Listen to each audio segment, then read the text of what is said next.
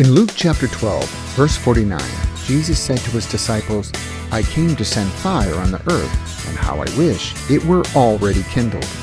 Jesus came in the world to bring fire and division, but before that can occur, he had another baptism to be baptized with. I'm going to discuss this and much more on today's episode of the Glowing Coals podcast.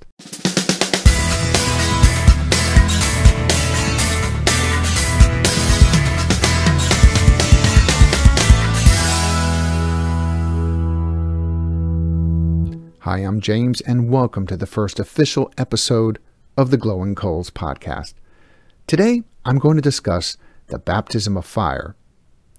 I read an article that gave me the idea for the name of this podcast.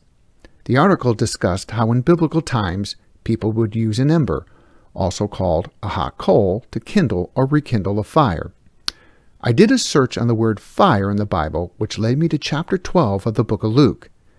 In that chapter, Jesus instructed his disciples on how they should live their lives by seeking the kingdom of God first.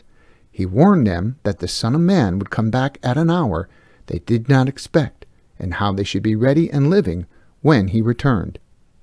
Jesus then said that he came to bring fire on the earth, and how he wished it were already kindled.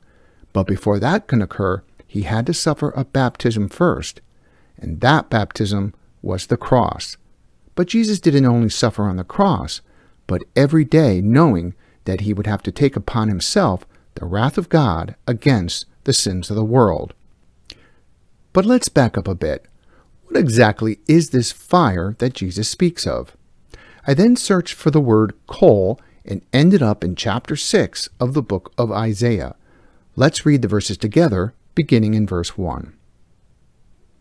In the year that King Uzziah died, I saw the Lord high and exalted, seated on a throne, and the train of his robe filled the temple.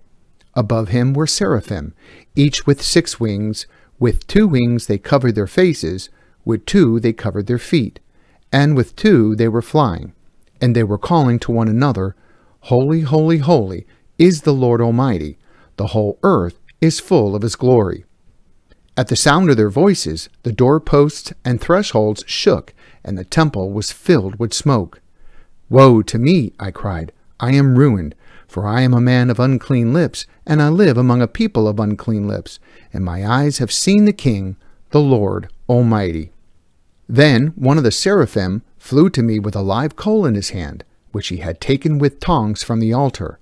With it he touched my mouth and said, See, this has touched your lips, your guilt is taken away, and your sin atoned for.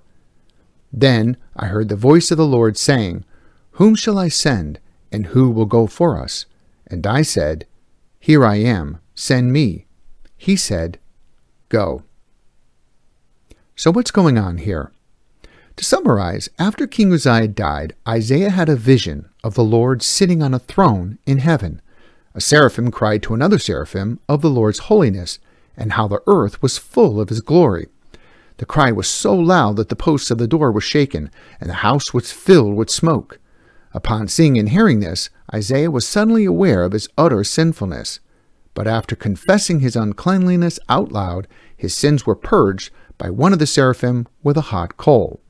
So I asked myself, why a hot coal? Why did they use that to cleanse Isaiah's sin? Is this the same fire that Jesus refers to when he speaks of kindling the earth? As you can see, by the grace of God, Isaiah's sins were removed, and now he was made ready for the service to the Lord. Notice how Isaiah was eager to go and serve after the Lord had removed his guilt. So let's head back over to the New Testament, to the book of Matthew, chapter 3, verse 11. Here, John the Baptist says to his followers, I baptize you with water for repentance, but he who is coming after me is mightier than I, whose sandals I'm not worthy to carry. He will baptize you with the Holy Spirit and fire.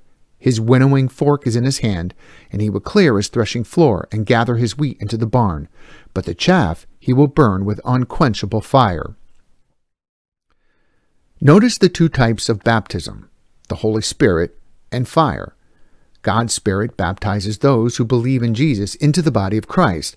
But what about this baptism of fire? Some say the Holy Spirit uses this fire to purify those who accept Christ. Others say that the fire is a future judgment on those who reject Christ. Could the fire represent both? Can the same fire that consumes all those who reject Christ also purify Christians and set them ablaze for his service? Regarding the fire that purifies us and ignites us for his service, isn't this what the Lord commissioned Isaiah to do after his sins were removed when touched by the live coal? Let's see what Jesus had to say in Luke chapter 12, beginning in verse 49. I came to send fire on the earth, and how I wish it were already kindled. But I have a baptism to be baptized with, and how distressed I am until it is accomplished. Do you suppose that I came to give peace on earth? I tell you, not at all, but rather division. For from now on five in one house will be divided, three against two, and two against three. A father will be divided against son, and son against father, mother against daughter, and daughter against mother, mother in law against her daughter in law, and daughter in law against her mother in law. As you can see, just as the fire divides us by purifying Christians and consuming those prepared for judgment, the cross divides mankind into two following groups, now and for all eternity. For there are those who are saved and those that are lost, those that will receive eternal life and those that will receive eternal damnation. My focus with this podcast is to convince you that Jesus is the Christ and that he suffered on the cross for your sins the very sins that separate you from God. It's my prayer that this fire will be used to purify you and prepare you for His service. But sadly, the scriptures clearly state that not all will be saved. One way or another, every human that has ever lived will experience this fire. And for all those who are purified by this fire in Christ, let's move forward in that service to which we were called. Let's use the glowing coals to kindle a fire in each other, and to work diligently for his kingdom until his return, and snatch from the fire unbelievers destined to destruction, as Jude says in his epistle in chapter 1, verse 23. And to all those who are listening today who do not know Christ, my prayer is that you will turn from your sins and believe on the Lord Jesus and be saved. His death on the cross and resurrection provides the only way to the Father, the only way to heaven. He has removed our sins. He has paid our debt. Jesus has conquered sin and death and now sits at the right hand side of the Father to intercede on our behalf. Salvation and eternal life is a gift, but you must reach out and receive that gift. And when you do, God will rescue you from the kingdom of darkness and transfer you into the kingdom of His Son, now and for all eternity. Thank you for listening. Until next time, God willing, God bless. If you enjoyed this episode, please subscribe. Please tell others about this podcast by rating us and leaving a review. You can find us on Apple Podcast, Spotify, and on most other platforms. If you are watching on YouTube, please like, subscribe, and leave a comment. And don't forget to click the bell for future notifications. All scripture is quoted from the New King James Version, New International Version, and English Standard Version.